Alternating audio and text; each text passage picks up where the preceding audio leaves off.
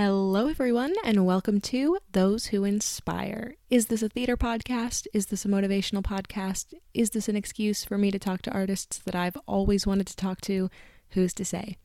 My name is Emily Rose, and before we started today's episode, I just kind of wanted to check in with everyone. So, if you listened to my last episode, uh, which featured the amazing, amazing Sinead Prasad, I had such a great time talking to her. You may have noticed that my sound quality was not as good as it was in episode one and two, and that's because we had some absolutely insane technical difficulties. And as you can hear now, uh, those have been fixed, and the sound quality is a lot better now. Unfortunately, uh, the sound quality only got fixed after I had already recorded today's episode. Uh, so, you know, audio quality on my end, uh, not not up to, to snuff uh, this episode. But um, you know, I just I just wanted to thank everyone for sticking through.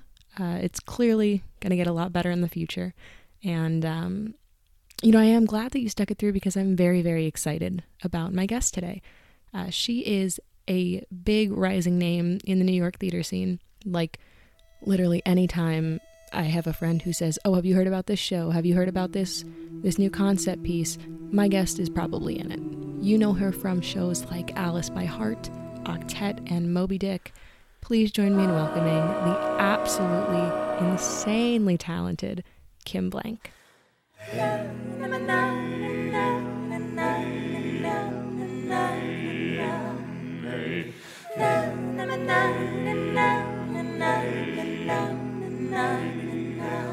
There was a forest one time, sometime. I walked through a forest one time, sometime. The forest was beautiful. My head was clean and clear, alone without fear. The forest was safe. I danced like a beautiful fool one time, sometime.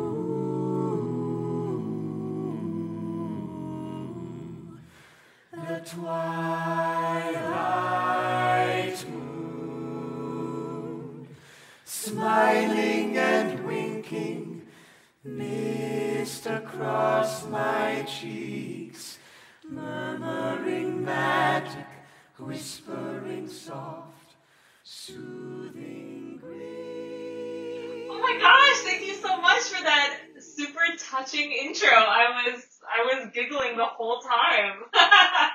I mean every word of it. You're so great and you're in everything. Every time my friend is like, "Have you heard this cast album? Have you heard this?" There's oh my She's gosh. That means so much to me. Um, thank you so much. So happy to be here. And very lucky to have have been able to be a part of so many cool shows. So, I mean, first question that I always like to ask every single interview I do How did you get into the business and what was your kind of journey to discovering that you wanted to be an actor? Sure. Um, I, I did theater in high school. I always, you know, really looked up to, you know, all the seniors when I was a freshman, um, and always kind of wanted to be like them, be them. Um, there was like a trifecta of, of, of senior actors when I was a freshman. And I remember just like, yeah, wanting to, just being so inspired by them and how they, and how they just commanded presence and, and attention, and they were just so funny and also talented. And, um, so I think in my quest to be like them, I started doing plays in high school, and then did theater in college, and and then you know made my way through New York a little bit after college. Um, made a lot of stuff with my friends, did a lot of self-producing. Then I went, went away to grad school because I'm addicted to being a student and then came back and I continued to kind of make my way. No, I love it. So then, you know, you said you started in high school. So was that was high school Yeah. theater your kind of first foray into acting, or had you started younger, or singing wise, or anything like that? yeah, I did. I did choir when I was a kid, and that I think was like I didn't. I don't think I realized it at the time, but that was like my first love. I think just singing in a big group. There's just nothing like it for me. It's my I think my biggest love when it comes to performing. Um, so I did choir as a kid. You know, you all had to like wear the same thing. it was like very intense. I still remember like the high necked kind of sky blue dress with the velour bow around the waist and like the white tights and the shiny shoes and so I did choir when I was young and then um, I did a couple of musicals I remember in middle school that were so so fun. They're like musicals written for middle schools to do. like the first one was called Pom Pom Zombies, which I would love to listen to the score to Pom Pom Zombies right now um, as an adult. um, the other one was called Flapper, and there was an exclamation point at the end. Flapper. I don't know. So I did those kind of like you know written for middle school shows, and then yeah, I got back into it in high school.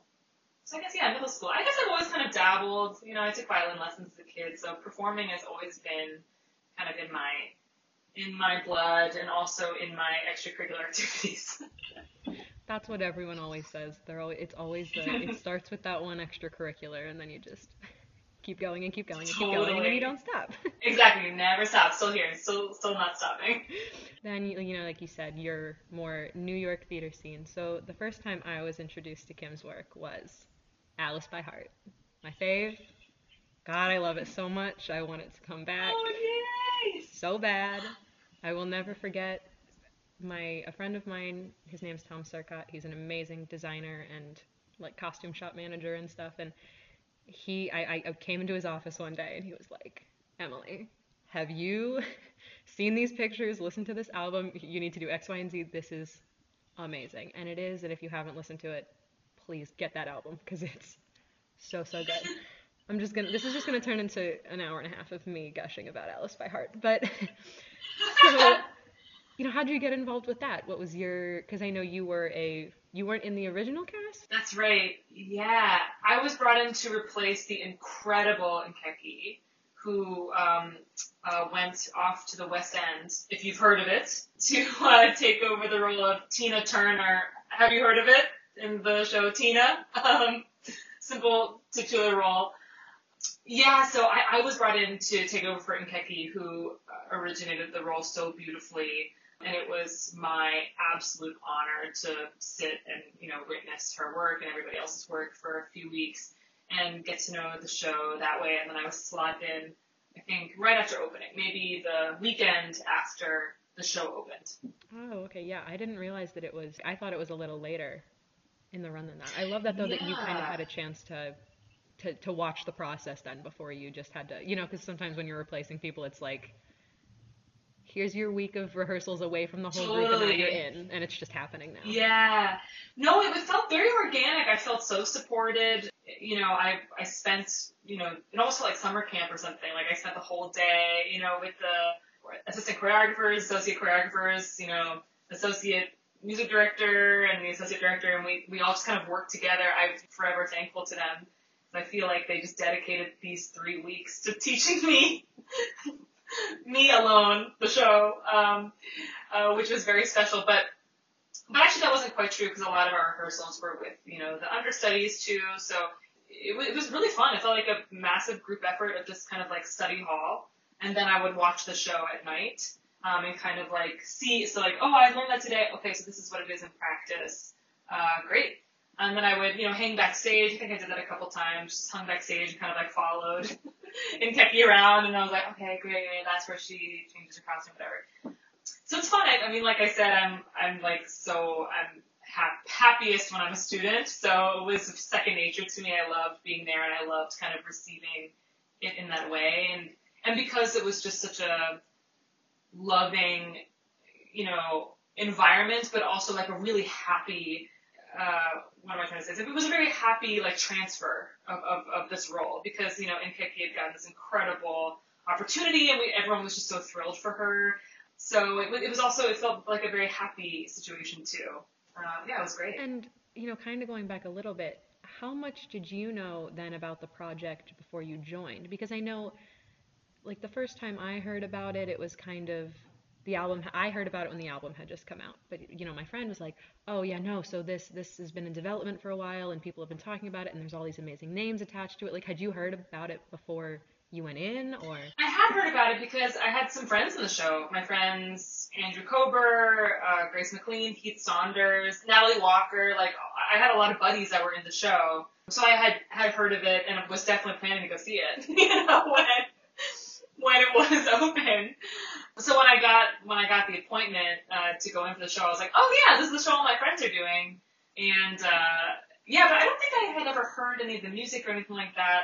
I, I know, yeah, it had been in development for for quite a number of years, and you know, many cool folks had, had gone through the different you know workshop casts, but I had never heard any of the music, uh, but I did you know know of the show just because I had so many good friends involved. and I mean even just some of the names you just said.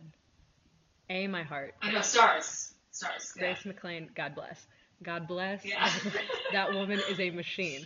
But this team of people that you were working with was it was just such a special like even just to see it the the energy as a group that you guys put out was it was just fabulous and it was so great everyone clicked so well and I did want to know a little more about you know that I mean you've already said obviously great group of people to work with but kind of mm-hmm. what the dynamic was as you were all going into the show together and then also just that I guess developmentally since the show was still in development while it was at MCC. Yeah, um, when I by the time that I was tagging in, I think a lot of the development had had been done. The show was pretty was pretty was very close to set, if not totally set, by the time I got there. So I wasn't around for a whole lot of the development process, but certainly it was a very supportive group because literally we did there was a lot of like you know support in the show with with the choreography and the movement. There had to be a lot of trust uh, within within the company, and there absolutely was. I felt so close to everybody, and and and especially I had a very unique experience, right? Kind of like entering an already formed ensemble. I I remember feeling like everyone was just so so welcoming and went out of their way to really let me know that they got me and like and even though I was a new kid, I I was I I was a part of the company just like everybody else. Very very supportive environment. And I love what you said about it's a physically supporting show too. So for people who don't know, the choreography, I mean beautiful choreography. I was that I think was the first thing that really struck me about it to to see it. I was like this is everything I love.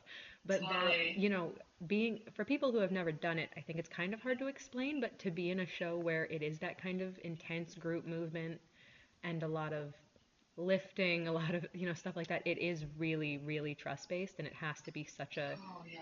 such a close knit group of people, and it Yeah. it translates really well in this show because it just everything looks so seamless and beautiful. Thanks, thanks. I really want to shout out the, I mean, like the associate choreographers that taught me the show.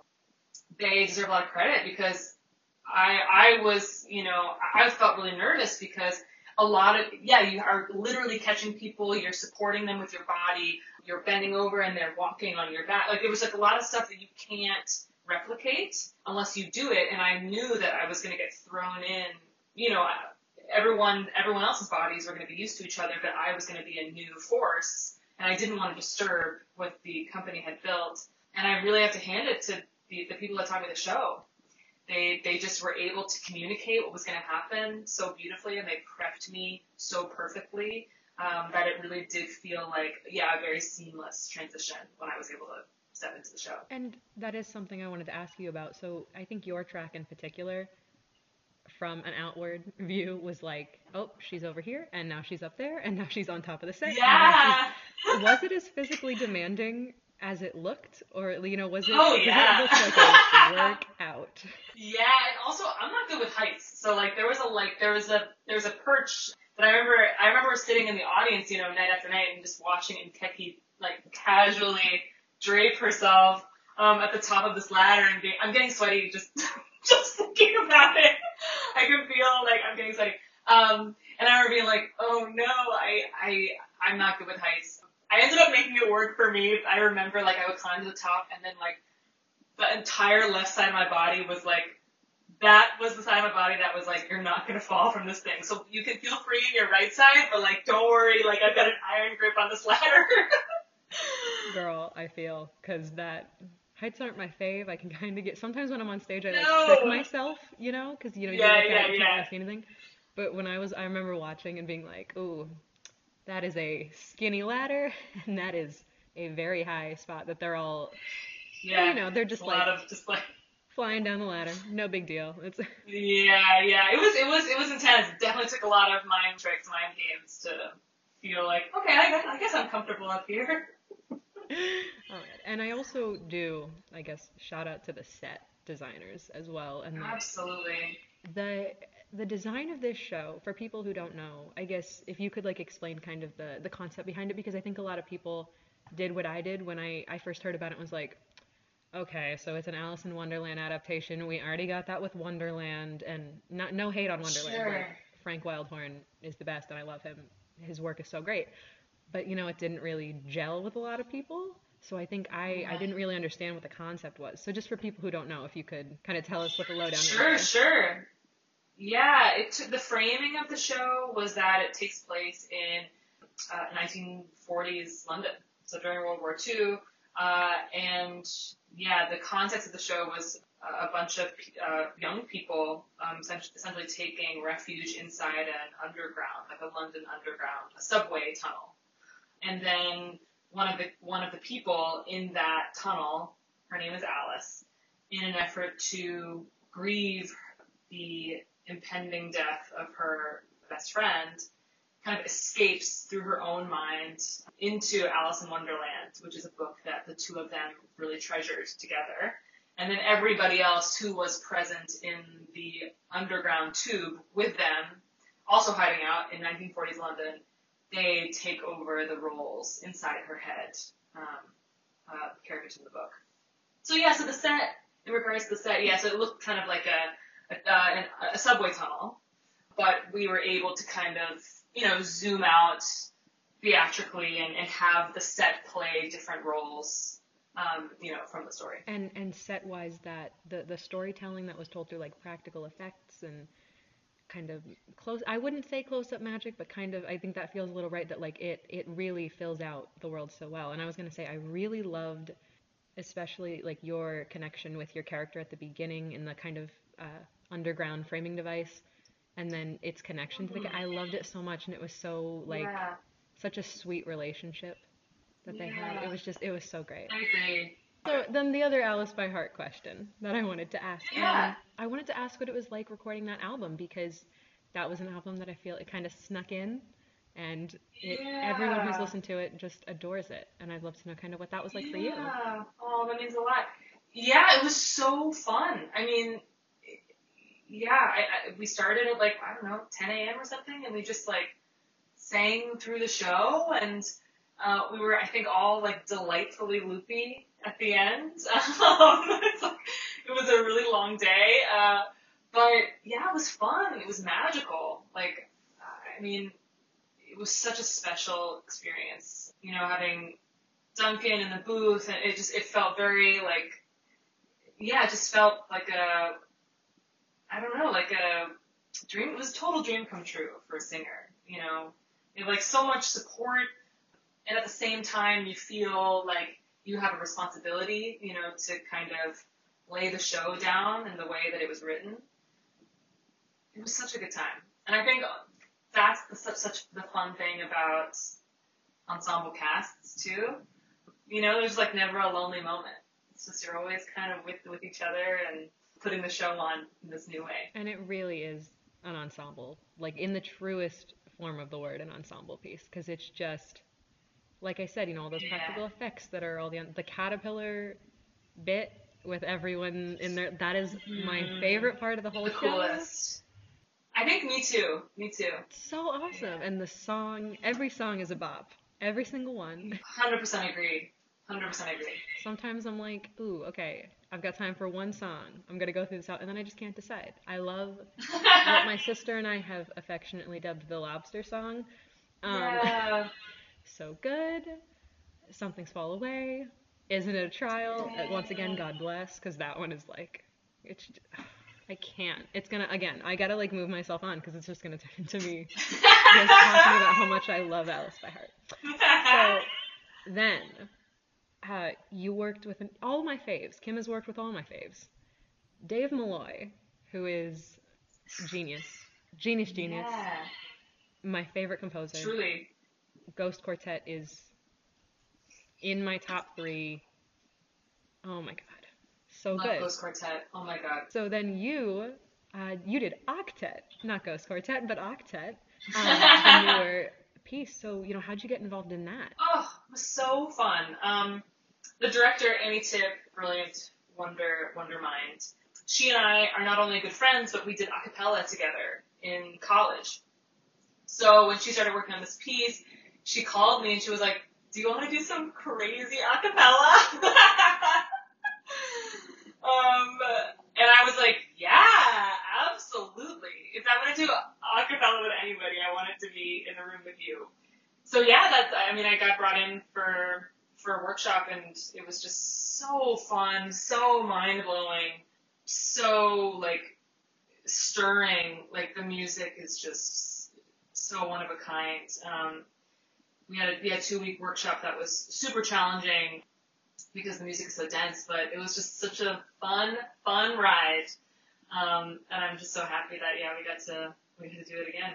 Let's do it again for the show. And were you familiar with Dave's work beforehand? Like, did you know of Ghost Quartet? And I mean, of course, everyone knew about the Great Comet because Yeah, yeah. I was a yeah big Great Comet fan. Did I see it at Ars Nova? I don't think I saw it at Ars Nova, but I certainly saw it on the B Way.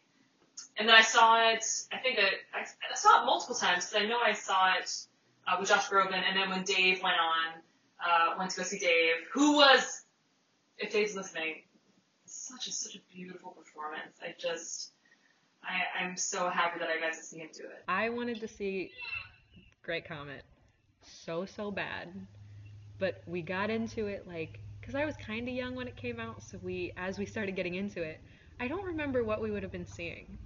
I think we went because I live like two and a half hours outside of the city, so I think we were mm-hmm. going to see like Charlie and the Chocolate Factory or something. And my dad was like, "Oh yeah, like next time we come in, we're gonna see Great Comet." And then it closed, and then I didn't get Darn to see it. Darn it! But I love it. Yeah, it's a killer piece. So gorgeous. It's- yeah, it's amazing. And yeah, I'm also a huge fan of Ghost Quartet.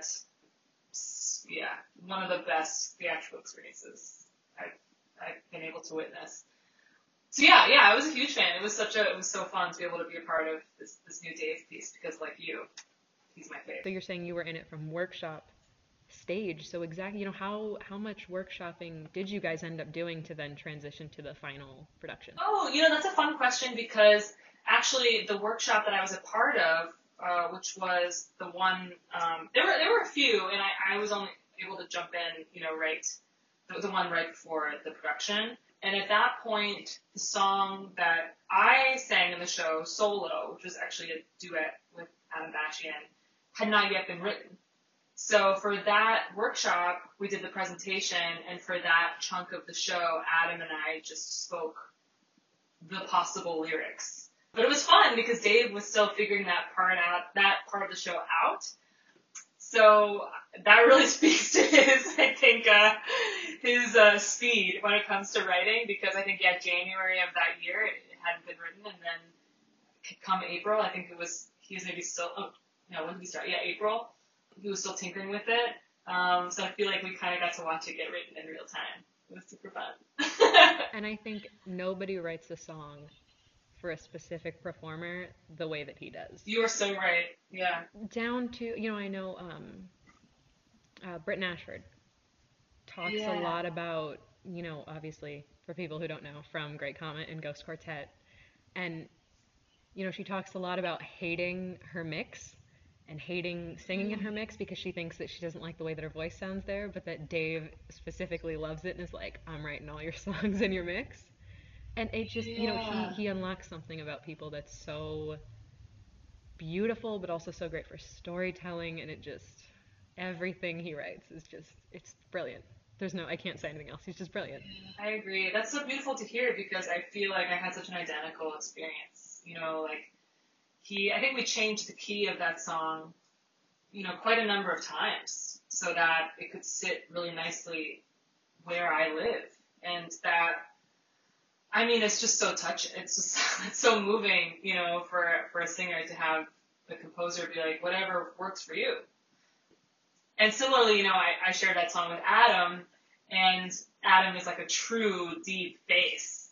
So it was just like we have to use what your you know you know sexy cool abilities are. Like let me write to your sexy cool abilities, and that way I mean that's how the song is going to sound best.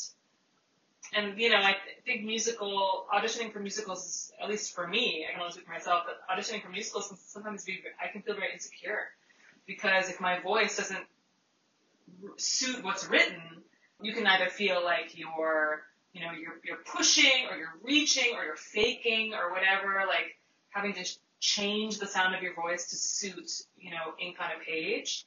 But for a composer to be like, no, ink, ink on the page is the last step.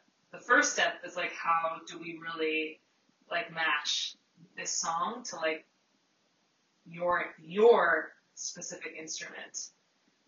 Yeah, what a what a magical feeling for a singer to feel. Yeah, and I totally agree. Like, I think as singers, because I, I, definitely am more actor who sings rather than singer first, but I think especially sometimes when you're going in and you're auditioning for something that you have such a preconceived notion of the way that that composer writes or the way that, you know, the style of the show that like, you know, maybe if you in your mind are like, oh, I think I can do it, but you know, there's there's always that hesitation doesn't help you know and and then the fact that Yeah. he really knows how to you know when he sees something in you that you can just bring that out and it's it's just such a it's just everything he writes is an experience and it, he like he Mm, down to the point. down to the performers on stage Absolutely. Couldn't agree more. and especially you know to kind of segue into the next thing I wanted to talk about that not only is he bringing an experience out of the performers but I think out of the performers he assembles oh there's sirens outside hello um, I God we love the ambiance on this podcast today um, so you know octet eight people on stage this fantastic group. Everyone the the the match of that it, the sound is brilliant. But i would love to know for you kind of um, actually what the biggest challenges were um, of, of singing in such a small group and keeping everything i mean it's, it's real lockdown so you know the biggest challenges but then also what you think some of your favorite parts of working in that environment were. Yeah, I, I feel like the answer for you know the biggest challenge and also the most fulfilling detail are just the same. Like the amount of focus and faith that like the, the marriage of focus and faith with stepping out, you know, on that stage to do this show every night was um, was really special. um, because there was just because of the density of, of, of the score, there was we, we each had you know significant responsibility because we're we're we're carrying each other. You know, like I I hear my note from JD. So, you know, and maybe JD, you know, at the beginning of that phrase in which he provides me the note, he's hearing from Margo. You know, so we all are truly like truly holding each other for 90 minutes and just saying like, I got you, I got you, and and to ourselves, like, listen carefully, listen carefully. So it was super challenging to have to like lock into that level of focus every night, and yet that was so joyful. Like it was so fun to just like kind of lean in and just like turn the ears up and just like listen so intently to you know my seven partners. It was hard because it required a great deal of you know just like laser sharp listening, uh, but also like at the same time that it always felt like a big giant hug, you know?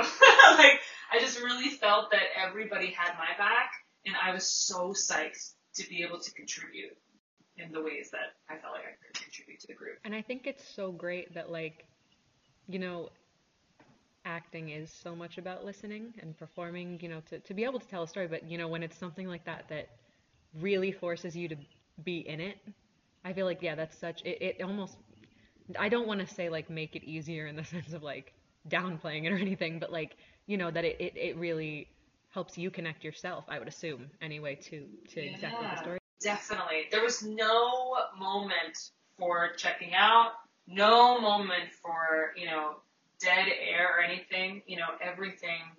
We all just had to lean in, like turn up, turn up the listening and just like go, trust, sing, you know, throw your sound into the, into the space. So that was, it was a big responsibility. So it was challenging to feel, to feel that, but also like so freeing because I knew that this company had me. They had my back. I love that so much. I, I do. And so then, you know, not your last time working with Dave Malloy. So then we have Moby Dick, which way back in Great Comet times, it kind of, you know, the, the, the whispers started Yeah, out. that's oh, right. Dave Malloy is writing a Moby Dick musical. And I was like, right. well, you know, he he made the Great Comet work, so I'm sure he's gonna give us something fabulous. But like, yeah. So and then it happened, and you were there. So you know how not only did you get involved in Moby Dick, but then also I'd love for you to kind of talk, you know, describe the production a little bit because I feel like a lot of people either Sure. didn't hear about it or, or weren't familiar with.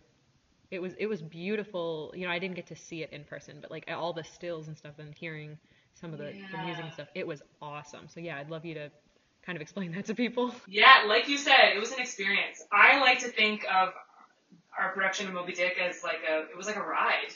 It literally was a ride for some people because there was a portion of the show where we had audience come on stage and we pushed them around in boats. so like, literally it was a ride. But also I just thought it was, you know, for the people the, who weren't the 20 people that we brought on stage, um, the, the, the special thing about this musical was that of course it was an adaptation, but it was theatrical. It was cinematic. Like it, it was not um, it was not a translation of the book to stage. It was it was like a it was like an explosion of of an adaptation. There were so many different genres. We pulled out of the of the book a few times. We zoomed back in. Um, it was almost it was collage like, which I felt made it way more exciting, way more, you know, unexpected of a ride. We told the story, but it was it was done in a variety of different like filmic genres and yeah, we we definitely like we, we, we threw a lot at the audience and they were they were along for the ride. And you you were involved in Moby Dick from the developmental stage, or did you? No, so I was a brand new kid. I there were a few of us that there were many people in the company that had been with the show for many years, and I was a brand new kid along with a couple other actors. We uh, were yeah brand new to that process, so it was so fun. Again, had some days that felt like summer camp, just like we would go, you know, the, the three of us that were new, or the handful of us that were new, you know, we'd go like learn learn the score ethically, you know, and then kind of come back and, you know, sing it all together. Uh, but no, I was brand new and I, I, I, yeah, I got thrown into the deep end. And I'd also love to talk about the puppetry that was involved oh, in this show. I am a sucker for puppets. I love like the Woodsman stuff. Like, oh my god, I love it. The Woodsman. We got to do a podcast about that at some point because. but yeah, so I, I that learning puppetry, I think it's another thing. You know, people who have never done it, it's kind of hard to really explain exactly what it is. But I would love for you to talk about how you found the puppetry for storytelling, and and you know how you connect to that. Yeah. Um, Eric Avery, our amazing, brilliant puppet designer, brought forth this notion of the puppets in this world being made from stuff that you would find in the ocean. Stuff that is man-made that is currently clogging our oceans. So one of my favorite pieces in the show was this really big puppet of a school of fish and the fish were made from bottles that had been plastic bottles, like if you can imagine, like a milk, like the shape of a milk, what do you call it, bottle, like a milk jug, sliced in half, so they kind of looked like um, they had like a big head and then like a little tail. Um, and they were all kind of sewn together on this uh, kind of long stick. And when they moved together on on their like sewn together mechanism, it looked like fish swimming through the water. And the way they were staged uh, or, or you know sewn together the shape that they made looked like a school of fish. And it was one of my favorite parts in the show, one of the, the parts that I got to do in the show, in which I, I, I like kind of descended into the space while this lovely, lovely song sung by Monica and, and Morgan, um, I just kind of like descended into the space and, and did this very, very simple movement, kind of showing off Eric's puppet, which always took my breath away. It just was so simple, but so beautiful. Like the way this moved and it was plastic and hard, but seen in this new way, it was soft and, and animalistic and, and, and organic looking. And I just kind of like, you know, sailed it around while this beautiful song was being sung. Then I disappeared. So yeah, the puppets, I thought, you know, they were so creative and so unique and yet so beautiful. Like it's, it was, it's just bizarre in such a delicious way, so theatrical how like cardboard, um, you know, plastic, um, can, can become And I think alive. as an audience, it connects you a lot too, especially if it's something that you're not. I guess something that you're not expecting, just because I I didn't know uh, when the production was first announced and when I first looked forward, you know, to, to seeing all the stills and stuff. I wasn't really aware of exactly how much the puppetry was going to influence the look of the show, but it was it was all so so beautiful. And also, I love that you mentioned that little boat ride part. So I want everyone who hasn't seen this to imagine these little rowboats on stage, and everyone's wearing a poncho as if you're like on a trip to Niagara Falls, you know? And it's amazing. I love it so much. And I I love the way that That's exactly right. Yeah. the way that he just brings the audience in on it. You have no choice. You can't go to a Dave Malloy show and check out for a. Yeah. You're in it Totally. and you're there for the ride, and that's just how it's gonna be. And I love that. Yeah. I, I love it too. It was so fun and one of my favorite parts of the show for sure. It's great. So I, I would love to know then, you know, all three of the shows that we've kind of touched on today on your resume are all new works, but also adaptations of stories. And I would love to know for you kind of what is exciting about being in new projects and and also adaptations, you know, I guess on two different they're you're in your instance, you know, they're all connected, but you know, what what especially that you like about diving into new projects? Oh, I mean, this sounds so obvious, but it's it's the it's the newness. It's the it's the you know everyday transformations. It's the new ideas. It's the it's the things that are born out of a mistake in the rehearsal room. You know, the costumes uh, that were created because somebody wore a funny hat to work that day. You know, it's the it's the idea that anything can change at any given moment. I love that. So electric and it really reminds me, you know, how live this this work is. And that's that- my absolute favorite thing about working on new new pieces, just like the ever changing aspect of it.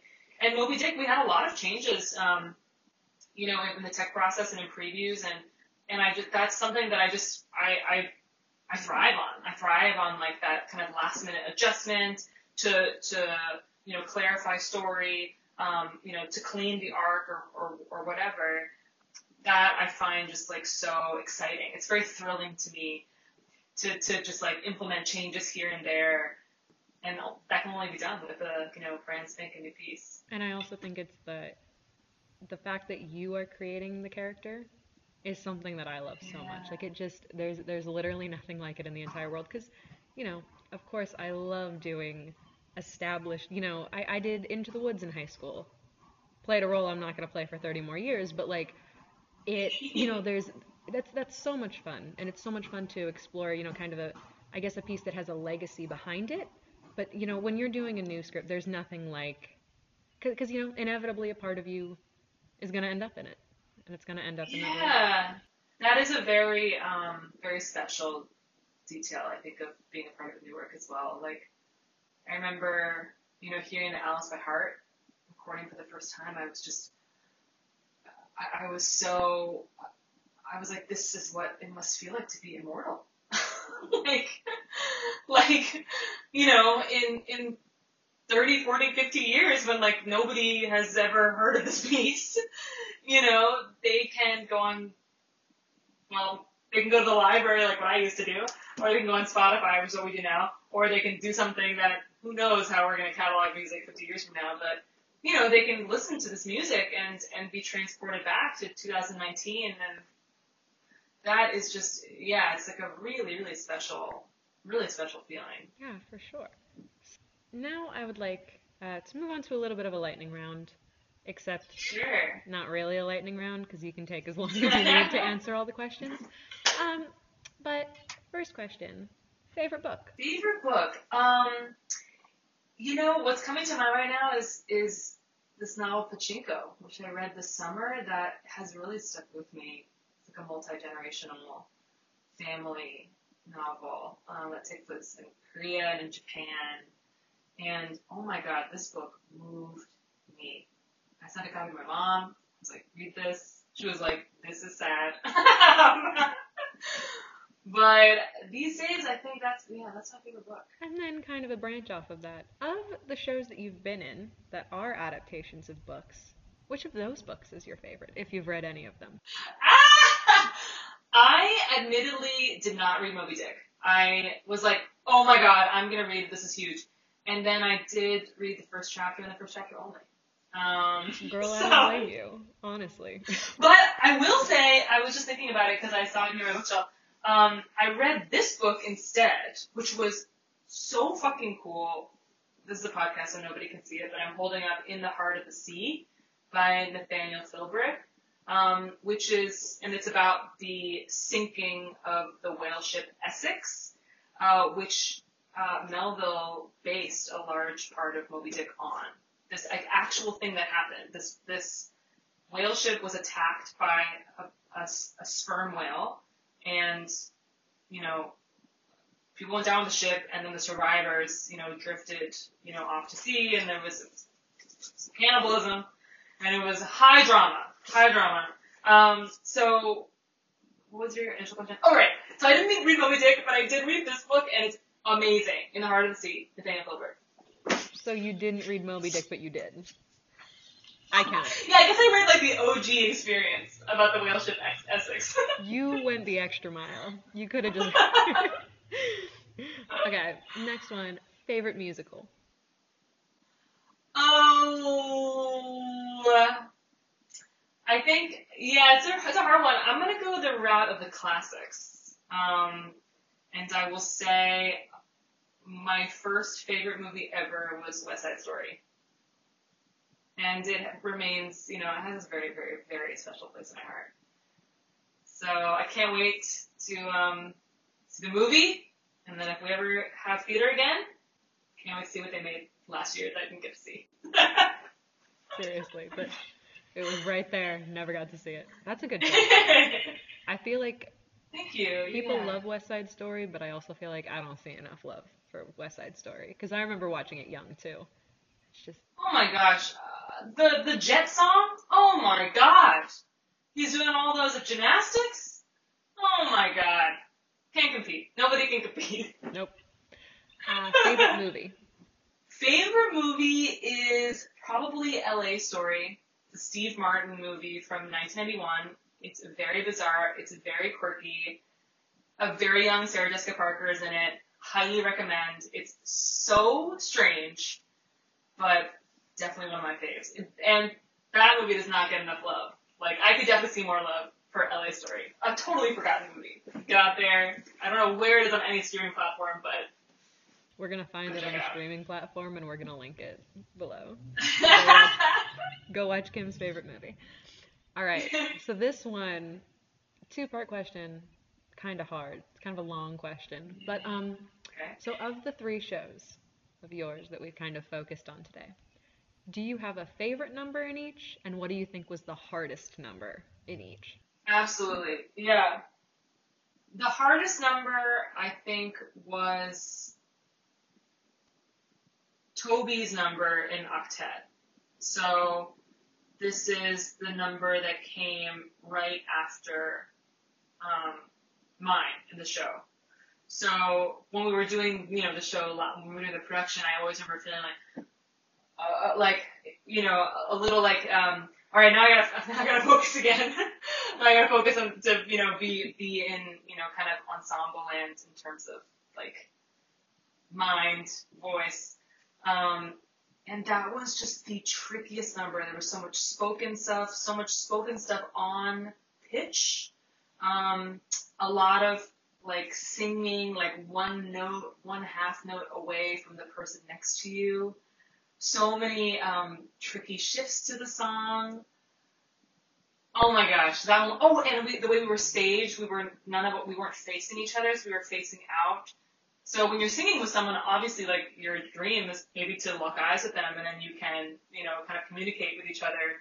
But yeah, the way we were sitting on stage, we were just, it was like you really had to use your periphery, um, and and uh, that was also a time where you really had to listen to your mix in the in your ear because you couldn't, I couldn't physically see what my, um, you know, colleagues were doing, so I just had to really listen to them and just trust that we were all gonna jump in.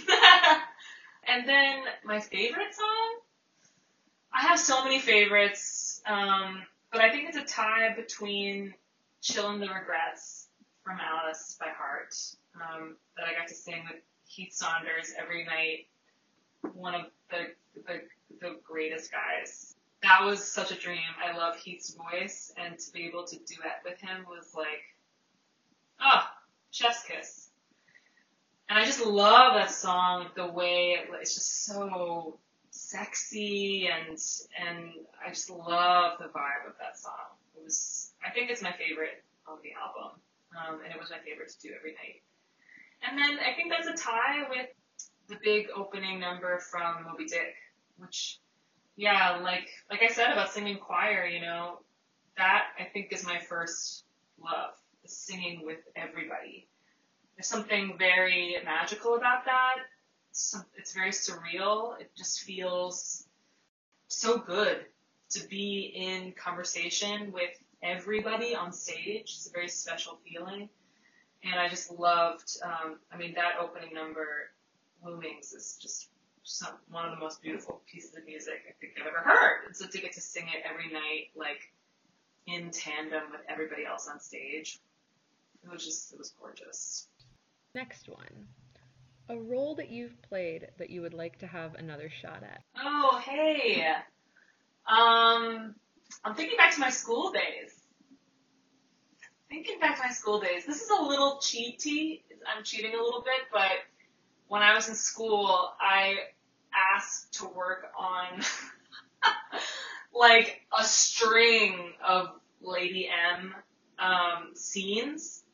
Like her first entrance, which is a mo- like the "Unsex Me Here" monologue, and then I asked if I could like then move into the next scene in which Macbeth enters, and like, and so that was like kind of my project for one of my classes in, in school. That's a role I would love to play in production, Lady M, or also M. I would be definitely be down to play Macbeth. One hundo. Macbeth is one of my favorite plays. I would I would take any role in Macbeth. I'll do a one person Macbeth a la Patrick Stewart. or whoever did that one person Macbeth. But yeah, I love that play. It's so wild, it's so weird. Um so yeah, any I'll take I'll I'll take any I'll pull out of the hat for Macbeth. I love it. Same vein. Any dream roles that you have? Any dream roles? I, I gotta say, I don't really have any dream roles. I have like dream dream productions, like dream people that I would love to be, you know, in a room with, or in a room with again. Like I think, I don't think I have a dream role, but I would love to do a dream production. Yeah, with Annie Tippe, Shaina Taub, you know, Leigh Silverman, Mimi Lien, hell, Laura Dern's there. Um, you know, like I have dream people, and I and I hope I'm one day lucky enough to work with them or work with them again. No, I definitely feel that. I there's like a couple of roles that I think are ones that this is gonna sound really weird, but let's get weird on this Mhm. podcast. Um, I think yeah. there are definitely some roles that just like in my soul that I'm like, I feel like something in my life is telling me like you're gonna end up doing that one day because it's just like like for example Fiddler on the Yeah, Roof. what are those for you? Well, yeah, like Fiddler on the Roof. I saw Fiddler on the Roof. Everyone who knows me knows that I love it. I have people who like call me Havala like all the time. I watched it when I was three years old, and my dad was like, "Oh, I just he just wanted me to see the rich man dance," and then I was like, "Oh no no no, you're not turning this off now. Now we're watching the whole thing." No.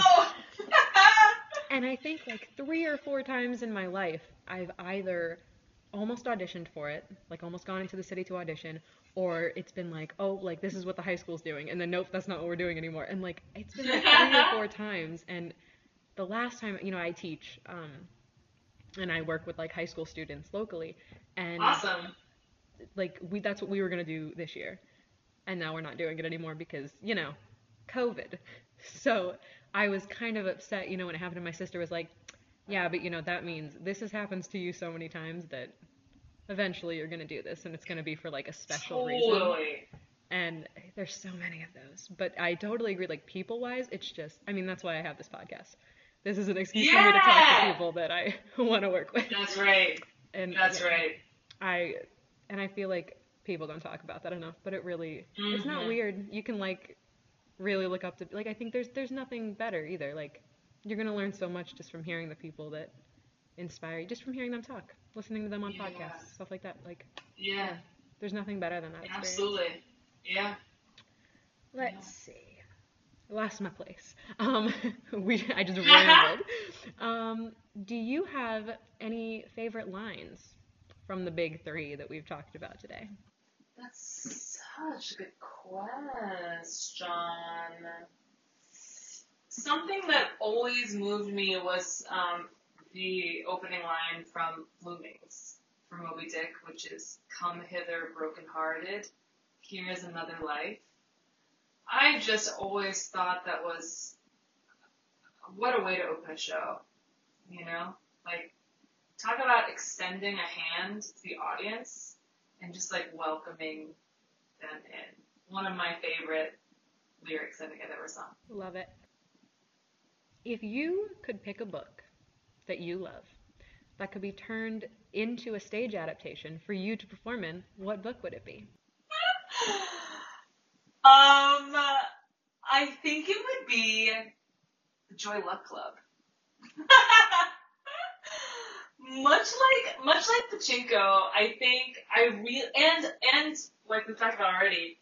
For me, there's nothing better than um, like a multi generational ensemble piece. I love stories that just like include so many different narratives. Of course, it's always fun to have like one, you know, main character that you root for and identify with, of course. But there's something about seeing so many varying points of view in one piece that makes me feel, I don't know, it really inspires me. And the Joy Luck Club, I think, is like a just that classic multi generational family narrative, and has a lot of badass Chinese women. Yes. Yes, absolutely. Um okay. Completely different. We're going a completely different direction now. Great. Any pre-show traditions? Um, I must stretch my body. I must move my body. I I warm up. I'm you know I'm I'm a Capricorn, so I'm very I'm very diligent when it comes to preparation. But yeah, I I I I, I need some time to kind of like stretch out, put some music on, um, and just I always like to stretch out in the house of the of the theater because it, it feels like a way to kind of like be with the audience even before they're there and kind of like claim the space as my own.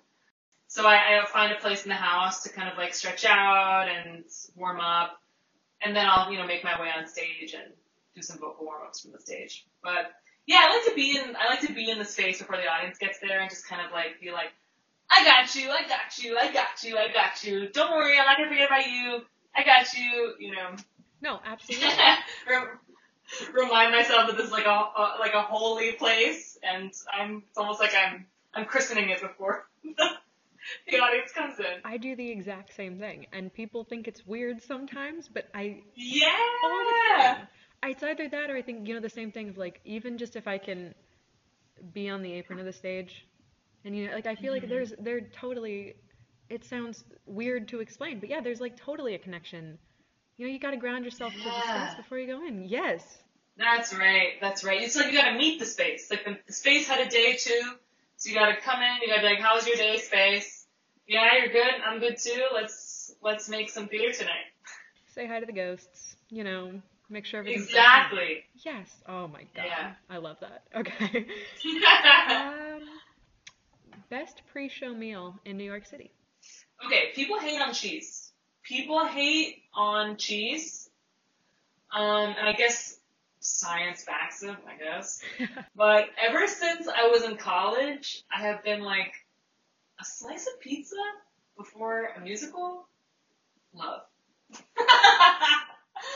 I think it's because of like the oil. It's like the oil. Like I remember doing a show in college and being like, this, this, the singing is so hard, and the only thing that would make me feel ready was a slice of pizza. so I will say these days I do kind of try to listen to the science about you know dairy and singing and stuff. But I will say oily stuff. That for me is the best pre-show meal because it's just like you gotta lubricate the throat, you gotta lubricate all that stuff in there. Can't do a salad. Can't do a can't do a sandwich. No, it's gotta be like it's gotta be soaked in oil, whatever it is. it's gotta be soaked in oil. Noodles, dumplings, slice pizza, do it. I feel like I tend to do a lot of the noodles dumplings thing. I I love a Yeah. noodle pre-show. Right. And listen, it's like you gotta have the energy to do this show, you know, long show. So it's like if it has oil, if it has carbs, I say that's it. That's that's the best pre-show meal. Oh, I'm gonna eat these noodles before a show, and then oh god, I shouldn't have eaten that much before I went. That's true, I guess. That's true. It's a careful, it's a careful balance. It's a science, but once you find it, eat those carbs, girl. Um, most comfortable costume that you've ever worn. Oh wow. Yeah, most comfortable costume. You know, it was probably what I got to wear in Moby Dick. It was so fun. I had, it was like a big onesie. It was like I worked at, it was like I was, um, it was like I worked at a, it was like I was a car mechanic or something. It was like a onesie, um, but they also like fit it to me exactly, so it was comfortable, but it also was like very flattering. Thanks, costumes. Um, and I had these like, you know, boots. I just felt like I was in pajamas. And I had like a beanie, so I just like put my hair up in this beanie. And so like my head was warm and soft, then I had this onesie. Yeah, absolutely. That's gotta be it. Everybody was 10 out of rocking a beanie in that show. Every single. Yes, it was. totally. I'm I'm here for the beanies. I wear them a lot. It's yes, we all need them. Yeah, it was fabulous. Of the three big roles that we've talked about tonight, Mm-hmm. You know, what do you think was your favorite part about playing each of them? Oh, what a lovely question. You know, with the with Alice with Alice by Heart, I would say I, I just feel so lucky to have had the experience that, that I had. Like it was such a cool way to be a part of a show. Like kind of approach it as like joyful outsider. and then kind of make my way into making it my own. And I'm remembering now actually, and Keki wrote me this stunning card um, on her last night in the show, and she she wrote to me. She wrote, "This part is yours now. Um, enjoy." And that meant so much to me, and and it was such a special experience to be able to enter a show like that, to you know be on the outside of it and and and learn it, and then step in and then figure out how I could make it my own. I feel so lucky to have had that experience. Um, and then with Octet, yeah, that that ensemble was was just so it was so meaningful to be part of that ensemble. Everybody had their you know role to play, and and yet the marriage of all of us together on stage was like yeah it was like a it was a it was like a family but it, but it also it was also more than that it was like we were one organism And I don't know if I've ever had that kind of like true intimacy isn't really the right word, but that like almost like sixth sense-ness with, with everybody. I remember one night, um, for my song, I would, I would normally get a pitch in my ear to start singing. And I, you know, I would be like, oh great, that's my note. And one night it didn't come. And, uh, I stood in silence for a little bit, kind of waiting for it and like internally panicking a little bit because I was like, I'm just gonna be reaching for this note. I, I, I don't know what it is. don't know what it is.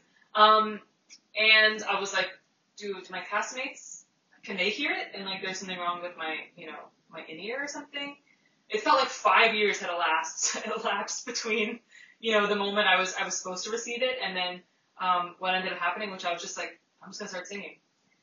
I'm just gonna start singing and, and, and I hope that it goes well.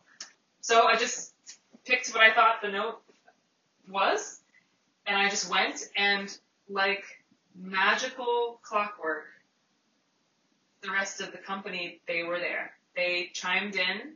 Um, you know, none of us had heard the pitch. There was, you know, something, something off that night, um, with that particular cue, but the way we were all there, like we were all listening and it was, a, it was just, it was like we were all like on the same, like invisible text thread in our mind's eye. It's just like, whatever you choose to do in this moment, we got you. You wanna wait? Cool. We'll wait here. You wanna go? We're gonna start singing as if nothing is wrong. And that kind of like familial magic as if we're all kind of sharing one heartbeat. So, so beautiful. So beautiful.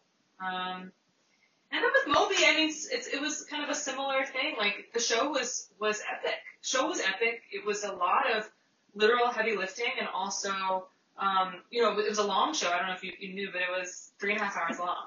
So it was a it was a marathon. It was a marathon that every night, you know, the the 13 of us just showed up and was like, all right, let's do this marathon together. I got you. And it re- really did feel like that. It was so special. Just like we all kind of settled in and we like, you know, muscled up and we jumped in together and, you know, it was, it was not an easy, easy show, you know, very physically demanding, very intricate score, demanded a lot of focus in terms of, you know, your body, your voice, and that ensemble just, we, we, we held each other. We held each other for that show yeah, I mean, each one was just so, so spectacular and lovely, and I'm so grateful for all those experiences in, in their own, you know, in their own special ways. But as I'm speaking, what I'm noticing is that for me, the most special thing is the company, the ensemble, the unity, uh, you know, within this group of people. And I feel like for the most part, everybody really recognizes their responsibility to the show and, and yeah, knows the magic that they bring and knows how important it is to just like devote yourself. Whether it's 90 minutes, two hours, three and a half hours, like this is a time where you devote yourself to the um, the magic of whatever this thing is you're putting on. And that for me, I think is the most precious, special thing about making theater. That was so beautiful. I love that. So then, my last two questions, kind of the biggest Yeah. questions, because you know, Yeah. and I ask them to every guest. So the first is, Yeah. as an artist, what do you think is either the biggest lesson that you've learned from being in this business, or maybe one that is the most important to you? I think it's a continuation of, of, of you know, the the importance of the ensemble. You know, it's it's never about you. You know, even if you're doing a one person show, you are a member of a company. You have your stage manager, you have your director, you have your writer, you have the designers. Everybody is working together in unity to put on this piece. And sometimes it can you can really feel alone because you audition alone or whatever, and you can feel like you're being scrutinized for like, you know, what you're bringing to the table. And of course, what you bring to the table is so important, but I think doubly so is the is the emotional health, the emotional well-being, and the happiness of of the entire company. And when your entire company is is synthesizing and is and is is is in it and everyone's connected, like that is the where the truest magic lies. It's never about like my one performance or like I did so great that night or you know I sounded killer during that line this evening. Like all those things can be true, but I think the most important part of being an artist is what you bring to the table and it's also the table to everybody else and and figuring out how you can always support your fellow artists people next to you the people next to you on stage the people you know supporting you backstage in the booth in the dressing room you're all one unit and that's the most um, i think important quality of putting on a show it's like how everybody works together Oh, for sure, for sure. The last question, because, you know, I started this podcast as an excuse to talk to people who inspire me. So I'd love to know who inspires you. Yeah. Oh, right now it's Stacey Abrams. I I am I am thinking about Stacey Abrams every uh, every 15 minute increment. I am saying uh, prayer of gratitude and thanks for Stacey Abrams. And I I feel like you know activists and and people like her inspire me nonstop because I feel like you know, making theater and making art is just one piece of like the world as a whole. And ultimately, we need to take care of, just like we take care of each other in the rehearsal room and on stage and in the production meetings, we need to take care of each other and recognize that we are part of a bigger group of people than just the people who live with us, who are in our network or, or whatever. We are a part of, of society. And when I see people like Stacey Abrams just dedicate themselves to improving um, how our society works and how our society runs and who has access to various opportunities, those people make me make me understand like just how how much there is to fight for and and what are the things that I want to fight for. I just feel, especially in these, you know, really crucial days, um, in which we're very lucky, very, very lucky to see the fruits of her labor realized. I'm reminded that um, I got to do some fighting too.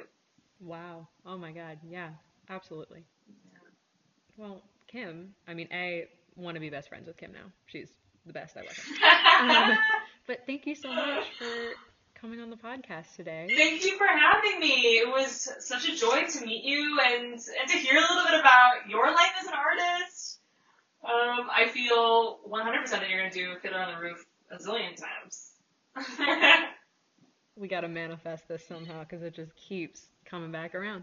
Uh, yeah, I'm putting it out there. Universe, you heard it. Kim said I need to be in Fiddler. Um, so, Kim, if you could let everyone know where they could find you on social media, just you know, so they could Oh, follow you. Yeah, on Instagram, I'm at K Blanck, B L A N C K. And on Twitter, I'm at Kim Sum, like dim sum, but with my name. Oh my god, I love that. Yeah, we'll link those um, in the description. And then, Kim, any kind of final thoughts, things to plug, anything you want to just put out into the universe, other than me being in Put out Fiddler. to the universe.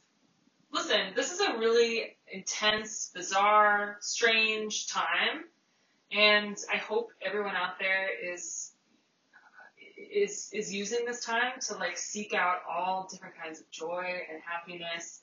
And if your life is turned upside down right now due to this, you know, the staggering disorganization of our current leadership, I hope that I hope that you're using this time to just like yeah, seek out some new things that you enjoy um, in whatever ways you can.